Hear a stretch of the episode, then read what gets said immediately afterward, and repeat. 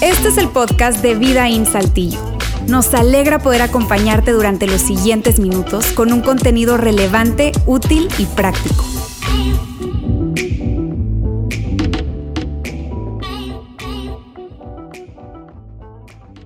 En esta tercera y última parte de nuestra serie, ¿quién necesita a Dios? Y eh, esa pregunta yo creo que de, por sí, eh, no sé si te pasa como a mí, pero, pero como que es, un, tanto así como incómodo. ¿Quién necesita la Navidad? No quién necesita a Dios. ¿Quién necesita la Navidad? Esa fue otra serie.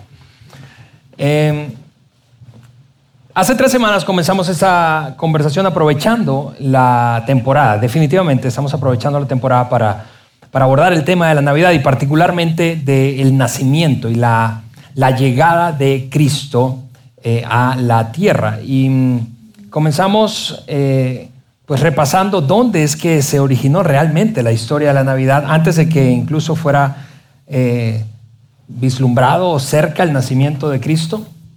Y, luego la semana pasada seguimos profundizando en ello y hoy vamos a cerrar, insisto, esta conversación. Y, para comenzar este, este tema de hoy, yo sencillamente quiero contarte que hace poco escuché la, breve, historia de un hombre en sus 20, un hombre joven en sus 20, eh, que tiene la oportunidad de enseñar a grupos de estudiantes eh, acerca de principios, valores. Y en alguna de esas eh, conversaciones, acercándose a la Navidad, eso fue hace poquito, él le decía a sus alumnos, ¿saben yo no, yo no creo en la Navidad? Pero no solamente él se refería a que no creía en este espíritu de la Navidad o el ajetreo, ¿verdad? Como hemos visto en los videos intros de esta serie. Pero se refería particularmente a que no creía en el nacimiento de Jesucristo y que mucho menos se hubiese dado como lo escuchamos y nos lo contaron desde nuestra infancia. Básicamente todos los latinoamericanos, eh, diríamos creo que todos los de Occidente, es decir, desde Israel hasta, hasta acá, de norte a sur, eh, hemos escuchado eh, la misma historia respecto al nacimiento de Jesús, un nacimiento en una temporada similar a esta y un nacimiento milagroso, en condiciones honestamente increíbles. Y cuando digo eso, como lo decía Roberto en la primera parte de esta serie, no estamos hablando de meramente asombroso cuando decimos increíble, sino es difícil de creer. Vamos, en nuestra adultez, esa, esa historia como adultos puede ser una cosa muy complicada de creer y mucho más de defender en una conversación con otro. Pero cuando yo escuchaba, te repito, esta, esta historia de este hombre en sus 20 que le decía a sus alumnos que no creían la historia de la Navidad tal como,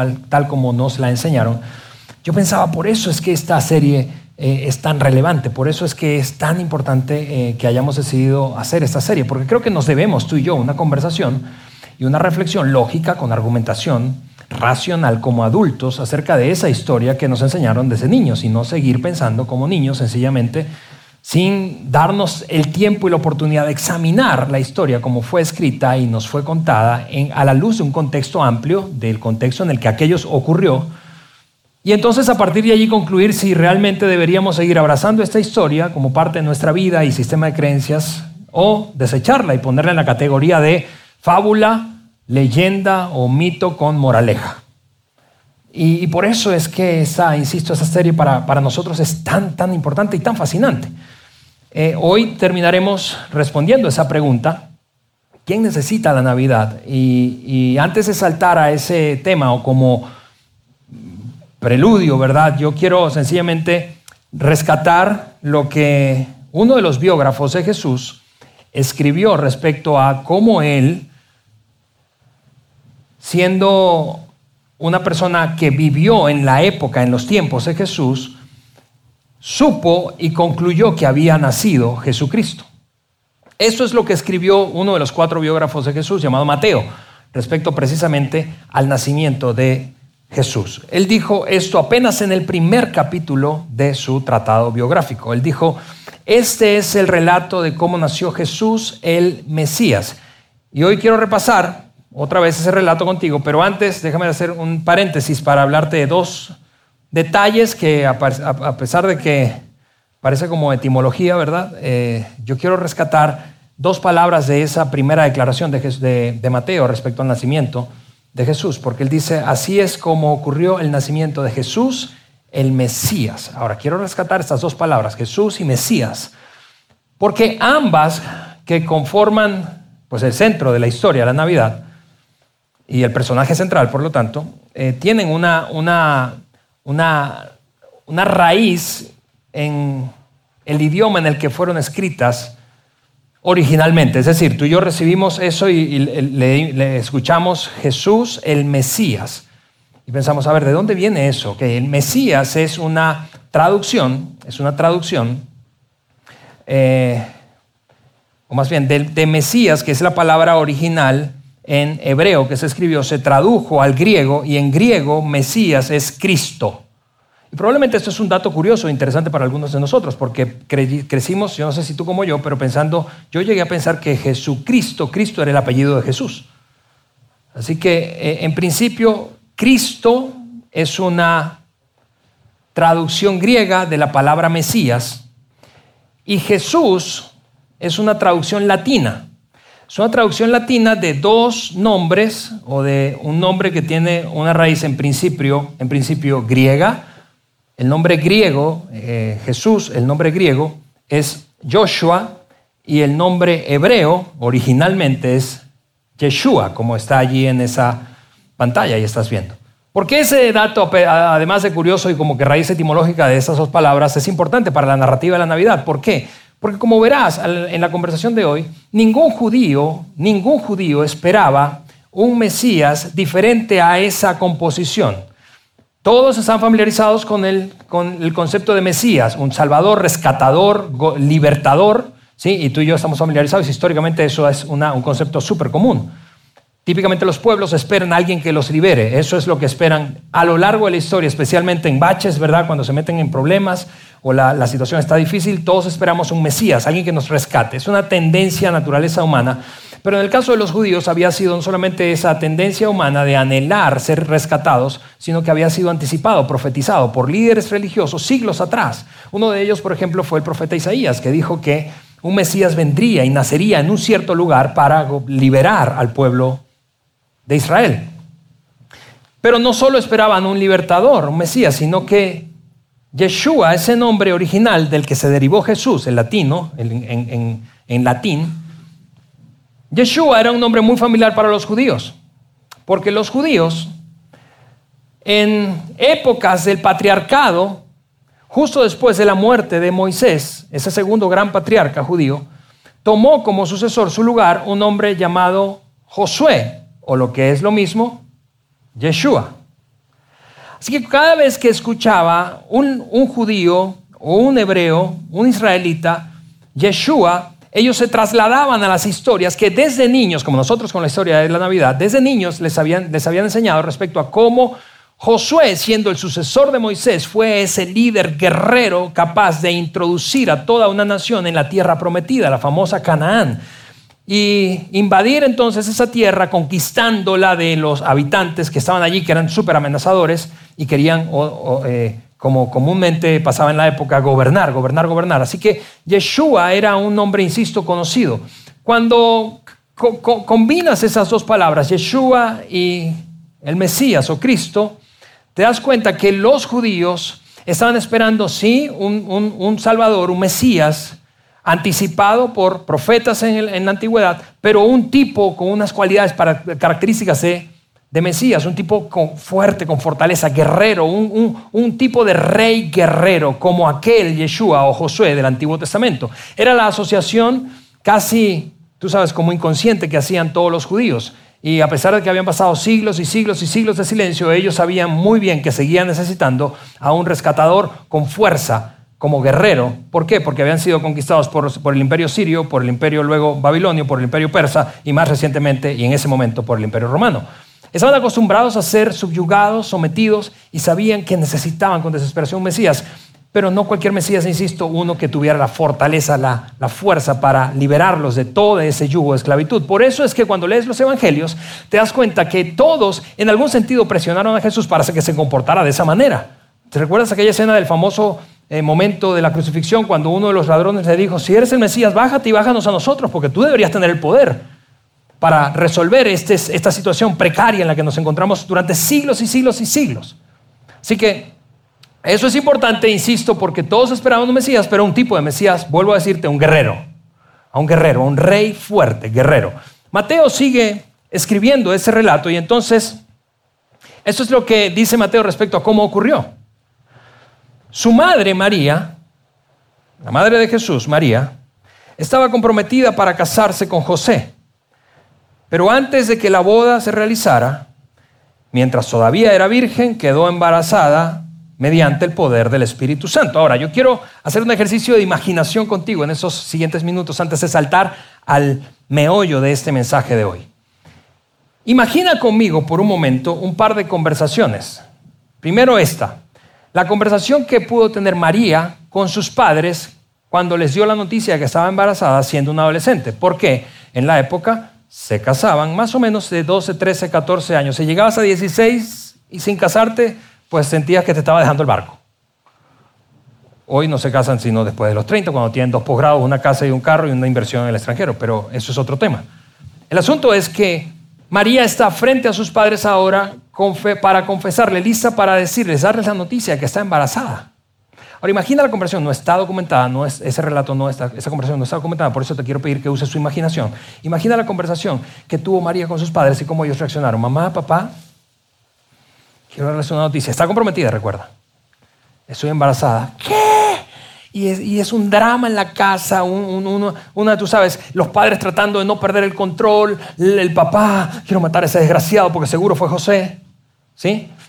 Pero, pero ella dice, no, no, no, ¿dónde está José? Y grita el papá, no, no, fue, no es de José, papá. ¿Qué? Ahora es peor la situación. Ahora es mucho peor.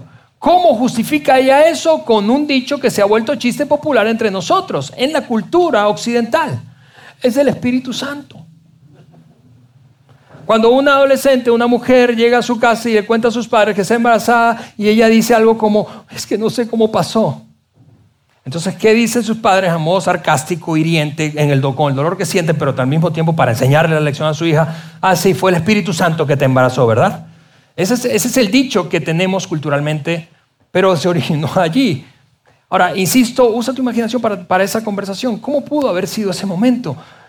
Mira, yo quiero ser muy respetuoso porque, porque María representa para la cultura latinoamericana una figura única, es súper especial y, quiero ser muy cuidadoso con lo que voy a decir, pero ponte por un momento en la posición de papá o mamá y que tu hija venga a decirte algo como eso. ¿Qué piensas de tu hija? ¿Qué te fumaste, María? María, estás loca, ¿qué estás pensando? ¿Por qué no eres? Dinos mejor, ¿quién de los muchachos de la colonia es el papá? Nosotros vamos a estar contigo y vamos a ayudarte. Pero en vez de eso, estás inventando esta historia. Ahora, imagina toda esa conversación, que insisto, no está documentada y no tenemos la certeza de que ocurrió así como te la estoy contando, pero que no es difícil pensarlo en sentido común de que ocurrió más o menos así, ¿no es cierto?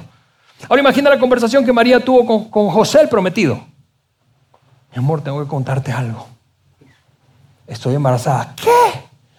Ahora él está conflictuado, ¿por qué? Porque la norma social, religiosa entre los judíos de la época básicamente le permitían a José apedrear a esa chica. ¿Por qué? Porque ella le había sido infiel incluso antes de estar casados. ¿Recuerdas aquella historia famosa, famosísima de los evangelios en la que una mujer es capturada, descubierta en pleno acto de adulterio y los hombres religiosos la llevan y la meten en el templo semidesnuda para apedrearla? ¿Sí recuerdas eso? Y Jesús está ahí diciendo, quien esté libre de pecado que tire la primera piedra. Bueno, básicamente esa era la ley. La ley permitía que una mujer que era infiel a su cónyuge, y en ese caso a un prometido, fuera lapidada. Pero José está conflictuado, está pensando, ¿qué hago? Se supone que me debía casar con con esa mujer, la amo, pero mira lo que me ha hecho y ahora me está inventando de que es del Espíritu Santo. Mira de hecho cómo lo describe Mateo. Mateo sigue relatando ese momento. José, su prometido, era un hombre justo y no quiso avergonzarle en público. Está conflictuado, tiene ese conflicto, está, no sé qué hacer, no, no quiero de ninguna manera apedrearla, no quiero vivir esta, eh, que, que, su familia vive esta vergüenza, pero al mismo tiempo yo viviré una vergüenza porque todos se enterarán que mi novia, mi prometida me puso el cuerno. La misma sensación sigue siendo, estando vigente. Cada vez que alguien experimenta cómo su cónyuge, pareja, novio, prometido le es infiel, es una sensación de vergüenza, dolor, frustración y enojo terrible. Eso es lo que está experimentando José. Y mientras él está experimentando eso y está considerando dejarla en privado, secretamente, para que nadie se entere y no malponerlos a ellos, eso es lo que Mateo dice que ocurrió. Mientras consideraba esa posibilidad, un ángel del Señor se le apareció en un sueño. Así que ahora tiene una experiencia surrealista mientras sueña. Está inconsciente o es su subconsciente, pero está dormido y tiene esta experiencia, insisto, surrealista. Un ángel del Señor se le aparece y le dice esto, no tengas miedo. A ver, déjame explicarte, ángel. Eh, esa es la otra conversación que quiero que imagines conmigo. Una conversación entre José y el ángel. Vamos a quedarnos ahí en ese sueño. Imagina la conversación que pudo tener el ángel con, perdón, José con el ángel. Porque el ángel le está diciendo, no tengas miedo. ¿Cómo que no tengas miedo? ¿Cómo me dices eso? Mi reputación entera está ahí en tela de juicio y no solo eso, sino que estoy al filo, en el borde de marcar mi destino para siempre dependiendo de la decisión que yo tome. No tengas miedo, sigue diciendo el ángel, José, hijo de David, no tengas miedo. Ahora, detalle, detalle histórico también de contexto, importante para la narrativa de esta historia de la Navidad. José no era hijo de David, del rey David. David había vivido 14 generaciones atrás.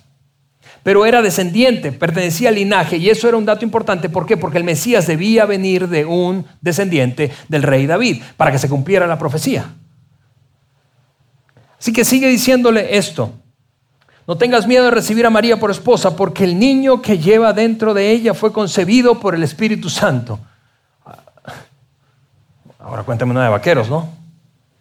E-, esa conversación imaginaria entre José y el ángel, yo no sé si te parece como a mí, pero, pero fácilmente él pudo argumentar que de ninguna manera haría lo que el ángel le estaba pidiendo.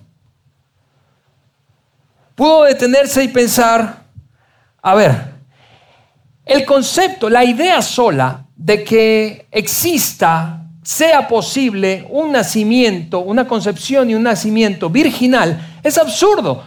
Y, vamos, tú y yo coincidiríamos con eso. Era absurdo entonces y es absurdo hoy. Nadie piensa hoy, en su sano juicio, que eso es posible. ¿Por qué Mateo, por qué Mateo, siendo un relator biógrafo de Jesús, incluye ese, ese dato de la concepción virginal de María, si lo que hace es estorbar y sabotear la credibilidad de la historia en el futuro? ¿No te parece? ¿Quién iba a creer eso? Especialmente qué judío iba a creer eso, porque Mateo era un judío y su evangelio fue escrito para judíos. ¿Qué judío creería eso? Eso más bien se parece a como una sobra, una especie de combinación de la mitología griega. Era entre los griegos que se creía mitológicamente, y si has visto un poquito por ahí leído un poco de, mitología griega, sabes esto. Era en la mitología griega que los dioses, las deidades, se emparejaban con mujeres humanas bellísimas para concebir seres semidivinos. Por ejemplo, dos ejemplos. Helena de Troya y Hércules en la mitología griega son hijos de quién? De Zeus, el gran dios griego. Su sinónimo o su equivalente en la cultura romana, mitología romana, era Júpiter. Júpiter era el padre de Helena de Troya. Así que nadie en Israel, ningún judío serio, ningún judío practicante de su religión y sus tradiciones culturales, esperaba que el Mesías naciera o fuera concebido virginalmente. ¿Por qué Mateo incluye ese dato que, insisto, lo que hace es estorbar la historia y la credibilidad de esa historia en el futuro? Amigos, la única razón por la que Mateo pudo haber incluido eso es porque es cierto. Porque nadie, ningún escritor que quiera documentar un evento y que se le quiera, que, sea, que sea para la posteridad y que sea un fundamento de un movimiento, escribe algo para autosabotearse conscientemente. Si lo escribió así de absurdo como es, es porque era cierto. Ningún judío lo esperaba. De hecho, Mateo, unos versículos más adelante, quiero darte, eh, eh, dejarte la tarea que leas todo el capítulo 1 del Evangelio de Mateo. En el versículo 24, Mateo cita al profeta Isaías, precisamente hablando del nacimiento virginal. Cita al profeta Isaías cuando Isaías escribió unos 600 años atrás lo siguiente, dijo algo como esto. Isaías dijo, y he aquí una virgen o la virgen concebirá y dará a luz a un hijo. Ahora, ese es, es el pasaje que hemos utilizado históricamente para, para explicar el nacimiento o la concepción virginal de Jesús. Pero cuando revisas la palabra que usó en el idioma original, en hebreo, la palabra que usó Isaías, te das cuenta que virgen, esa palabra que Isaías incluyó en su escrito, su profecía, virgen significaba o era el equivalente a mujer joven, doncella o mujer sin casarse. Ahora, con más razón, insisto, ningún judío está esperando que el nacimiento, la concepción virginal sea una señal de la llegada del Mesías. Nadie después de la muerte de Jesús decía algo como esto. No, pero recuerden que él nació de, la, de una virgen. Por eso debemos darle credibilidad. Nadie decía eso. La credibilidad de que Jesús era quien dijo ser, el Hijo de Dios, la dio un evento y fue su resurrección. Todos dijeron resucitó. Así que no importa lo que haya pasado antes, si alguien es capaz de predecir su muerte y cumplirla y predecir su resurrección y cumplirlo, entonces esa persona es quien dice ser. Punto. Y eso fue lo que dio inicio al gran movimiento de la iglesia cristiana o el cristianismo en el siglo I. Por eso te repito, a pesar que suene absurdo, lógico, a pesar que parezca un sabotaje, intencional contra la propia historia. La única razón por la que Mateo incluyó ese asunto del nacimiento, la concepción virginal, es porque es cierto, amigos. No hay ninguna otra razón lógica. Y eso es razonamiento de adultos. Mateo siguió diciendo esto respecto a esa conversación y llegamos al versículo más, en mi punto de vista, más importante de esta narración de, de Mateo. Versículo 21, Mateo dice que el ángel entonces en esa conversación que tenía en el sueño con José le dijo lo siguiente, y tendrá un hijo y lo llamarás Jesús. Ahora, regresa conmigo a el origen de la palabra Jesús, el nombre Jesús, Yeshua. Cada vez que un judío escuchaba Yeshua, su mente se trasladaba a la historia del libertador Josué. Ese guerrero que estaba necesitando, probablemente como nunca, el pueblo judío para que los rescatara de Roma y del yugo romano. Así que ahí está José, insisto, imagina conmigo la conversación que puede tener José. José está pensando, Yeshua, claro que sé quién es. Es el líder que hemos estado esperando. Es el que necesitamos para que nos rescate. Claro que sé quién es. Conocemos todos los judíos, todos los judíos, conocemos al pie de la letra la historia de Jericó, como los muros de Jericó cayeron en el momento en que Josué, Yeshua, dirigió al pueblo judío a entrar en esa tierra prometida. Es una historia demasiado familiar. Así que ahora José está impresionado, es imaginación, te repito, José está escuchando al ángel que le dice, y tendrá un hijo y lo llamarás Jesús. ¿Por qué? No necesitas decirme por qué, ángel. Imagina a José interrumpiendo al ángel. No necesitas decirme por qué. Yo sé por qué.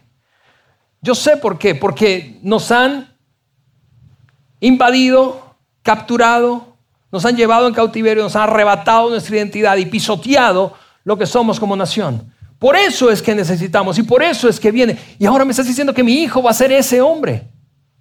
Sigue diciendo el ángel, y tendrá tendrás un hijo lo llamará Jesús, porque él salvará a su pueblo. Evidentemente que nos va a salvar. Evidentemente que nos va a salvar. Eso es lo que estábamos esperando. Y ahora José está con los ojos abiertos y el ángel termina diciéndole, y salvará a su pueblo de sus pecados. Ahora, en ese momento probablemente José, imaginariamente, ¿verdad? Hubiese dicho, a ver, pausa, ángel. Yo sé que tú eres un ángel y toda la cosa, pero nosotros, perdón que te diga esto, no necesitamos ser salvados de nuestros pecados, necesitamos ser salvados de Roma. De hecho, si José hubiese estudiado un poquito, como la mayoría de nosotros en la universidad, la pirámide de necesidades de Maslow, Josué se lo hubiese sacado, así como yo te lo estoy poniendo en la pantalla, y le hubiese dicho al ángel, a ver ángel, déjame explicarte algo. Estas son nuestras necesidades básicas. Lo primero que necesitamos es suplir nuestras necesidades fisiológicas. Necesitamos comida, necesitamos agua, necesitamos luz, necesitamos algo de, ropa y techo. Eso es lo primero que necesitamos. Sin eso no podemos seguir hablando, Ángel. Es lo primero que necesitamos. Y muchos en nuestro pueblo hoy, por causa de Roma, no lo tienen. Muchos no lo tienen. Lo siguiente que necesitamos no solo son necesidades fisiológicas, sino de, seguridad. Necesitamos sentirnos protegidos.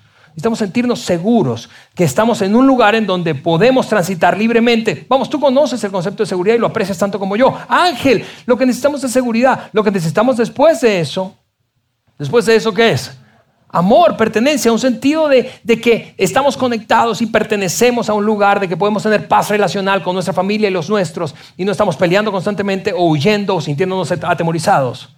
Finalmente, eso nos va a dar una estima fuerte y vamos a sentirnos seguros internamente y por, y, por consecuencia, entonces podemos, podremos empezar a soñar con la autorrealización. A ver, Ángel, ¿tú ves en algún lugar de esa pirámide la palabra pecado? No, el pecado no es una necesidad para nosotros, para que nos, nos salve nadie. De hecho, yo quiero decirte, querido Ángel, imagina esa conversación. Yo quiero decirte, Ángel, que lo que yo, yo sé, y yo te puedo decir quién necesita ser salvado de sus pecados. ¿Sabes quién necesita ser salvado de sus pecados? Roma. Roma necesita ser salvada de sus pecados. Nosotros necesitamos ser salvados de Roma. Por lo que nosotros lo que necesitamos es un guerrero con una espada, un libertador, que nos libere de Roma, no de nuestros pecados, ángel. Ahora, ¿por qué es que cuando tú y yo leemos, ese versículo lo voy a poner otra vez, el versículo 21, ¿por qué es que cuando tú y yo leemos esa declaración, cuando José despertó, hizo como el ángel del Señor le había ordenado y recibió a María por esposa? ¿Por qué hizo eso? Por la misma razón que tú y yo lo haríamos, porque José no tuvo esa conversación imaginaria que nosotros estamos planteando aquí, que yo te estoy planteando, sino que si a ti como a José se nos apareciera un ángel del Señor, nos despertamos y decimos, mande Señor lo que usted diga. ¿Sí o no? No nos ponemos a discutir con el ángel de Dios. Obedecemos. Ahora, porque es que, leo el complemento del versículo 21, esas palabras del ángel, cuando leemos, y tendrá un hijo y lo llamarás Jesús, porque él salvará a su pueblo de sus pecados. ¿Por qué es que tú y yo no caemos de rodillas emocionados, agradecidos, en llanto? ¿Por qué no produce emocionalmente algo fuerte y poderoso en ti y en mí? Yo creo que es porque cuando tú y yo leemos eso, lo que escuchamos es esto, porque Él perdonará a su pueblo de sus pecados. El versículo original verdadero es el primero, porque Él salvará a su pueblo de sus pecados. Eso es lo que el ángel le dijo realmente a José en ese sueño. Pero tú y yo escuchamos porque Él perdonará a su pueblo de sus pecados. Porque lamentablemente yo tengo que reconocer en mi experiencia como seguidor de Jesús, luego de 27 años, que muchas veces me he sorprendido jugando este juego, reduciendo mi experiencia de fe, mi experiencia de cristianismo, mi experiencia como un seguidor de Jesús al juego del perdón. La riego y voy y le pido perdón a Dios. La riego y voy y le pido perdón a Dios, porque al final de cuentas concluyo, aunque no lo diga así, que Él vino para perdonar mis pecados. Pero Él vino para mucho más que eso. Claro que vino y Él puede y es el único que puede perdonar nuestros pecados. Dios es el único capaz de perdonar pecados. Pero al mismo tiempo, esa sola virtud se queda corta con el gran propósito de Navidad, del nacimiento de Jesús. La llegada al mundo de Jesucristo es mucho más que solo para el perdón de nuestros pecados, es para la salvación de nuestros pecados. Ahora, yo no sé si eso tiene demasiado sentido para ti, pero déjame utilizar un par de pasajes del Nuevo Testamento adicionales para darle sentido a esta conversación. Jesús en algún momento, en un famoso discurso, está hablando con sus seguidores. De hecho, este fue el primer versículo que yo memoricé hace 27 o 28 años atrás. Juan 10, 10 dice, el ladrón vino para matar, robar y destruir, pero yo vine para que tengan vida y vida en abundancia. Lo memoricé en una versión que es la Reina Valera del 60. Estoy mirando aquí a quienes yo creo que se saben esa versión.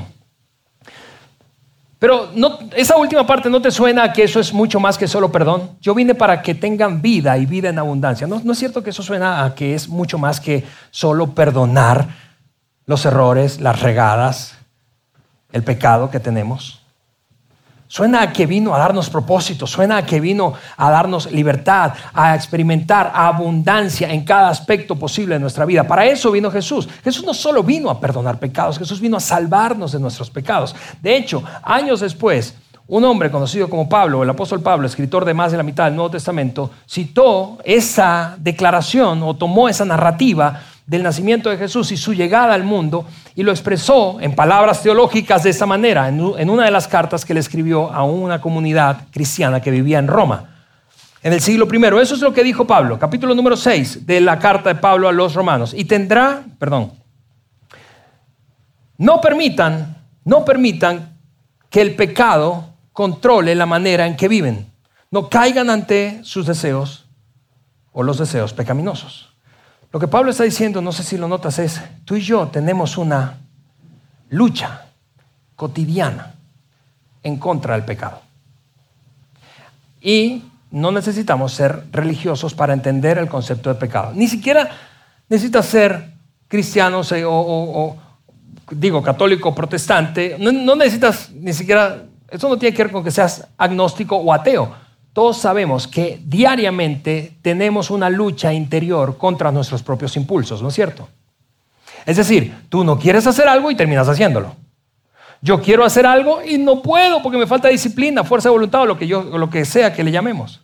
Esa dinámica de hacer lo que no quiero y no hacer lo que quiero eso es el reino del pecado. Eso es lo que Pablo está diciendo. Nosotros estamos constantemente expuestos a eso. No cedamos a eso. Pablo está refiriéndose a, esa, a ese, ese imperio y dominio del pecado en la vida del ser humano que habita en nuestro interior, una lucha interna con la que tú y yo nos enfrentamos.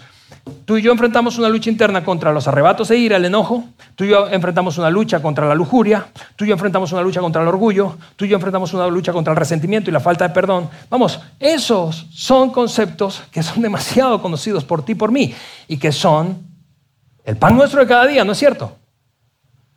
Tú estás tratando de contenerte para no ceder a tus propios impulsos, porque sabes o sospechas que si cedes, no te va a ir tan bien y la vida se va a complicar y le vas a hacer daño no solamente a tu propio cuerpo, a tu propia vida, sino a la vida de otros.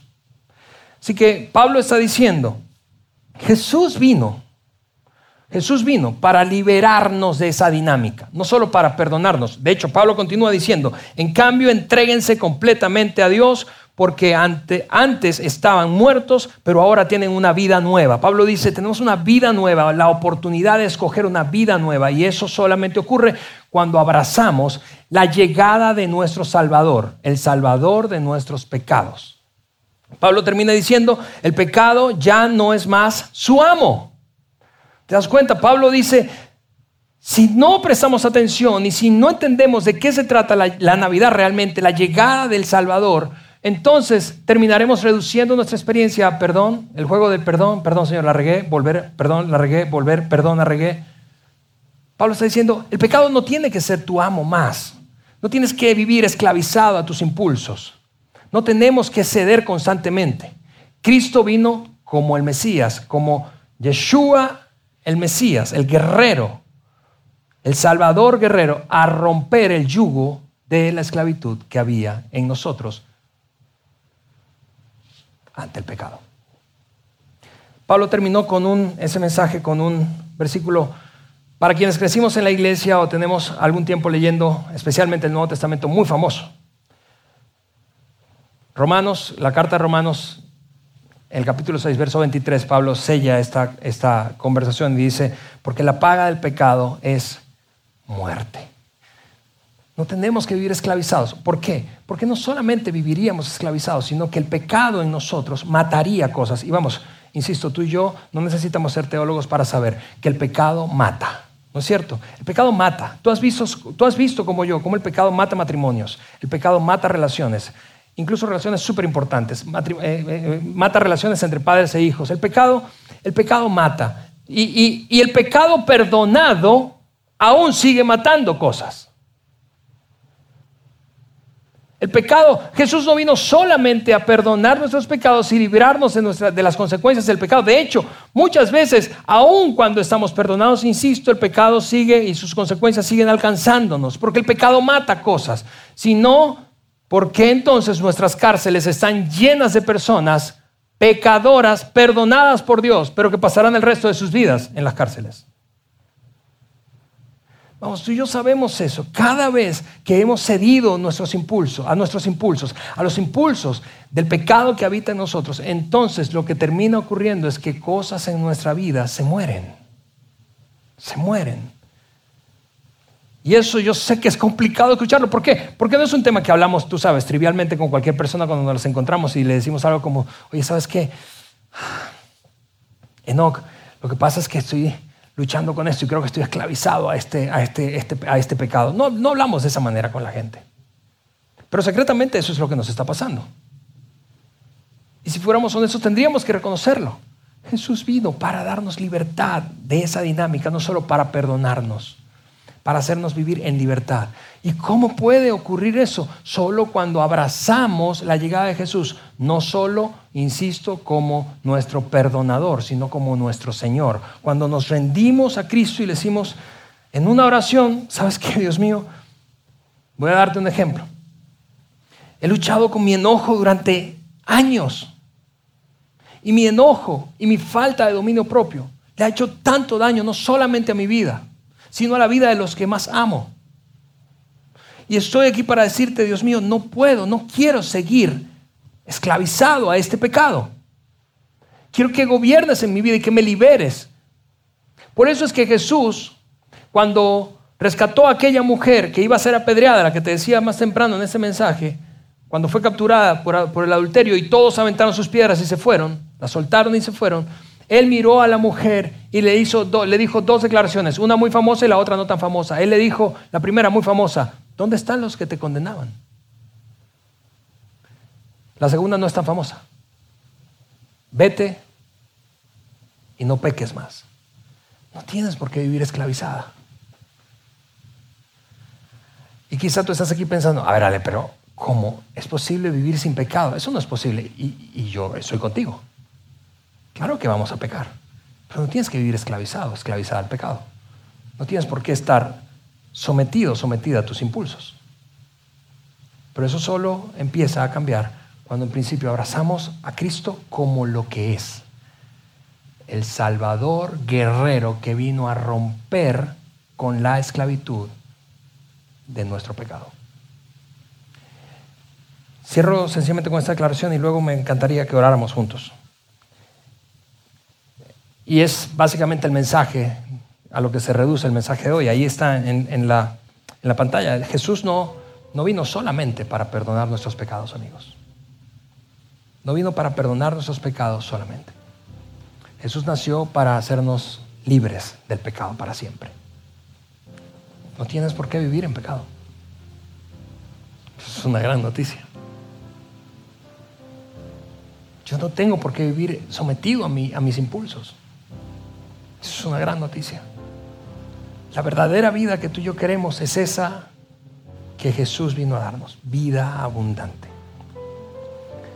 Por eso yo quiero invitarte ahí donde estás a que sencillamente para no distraerte, me permitas guiarte en una oración y para no distraerte, cierres tus ojos allí, inclines tu rostro y tú puedas pensar en eso conmigo. Quizá esto se lo vas a decir por primera vez o quizás se lo vas a decir por enésima vez, yo no lo sé.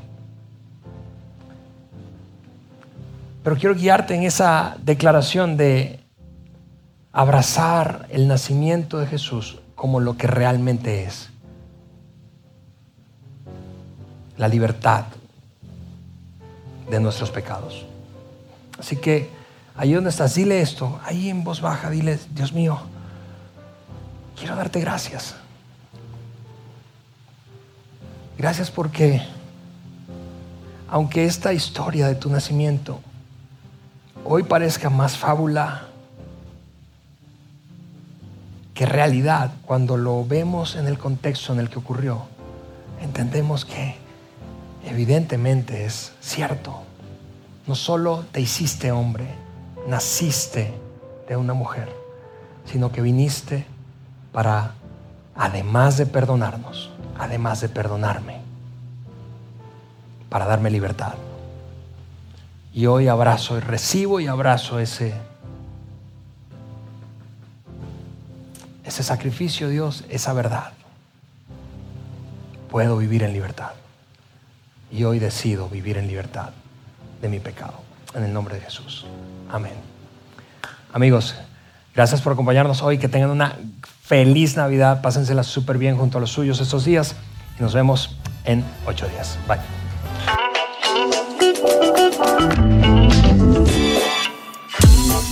Sigue conectado a los contenidos de Vida en Saltillo a través de nuestro sitio web y de las redes sociales. Muy pronto estaremos de vuelta con un nuevo episodio.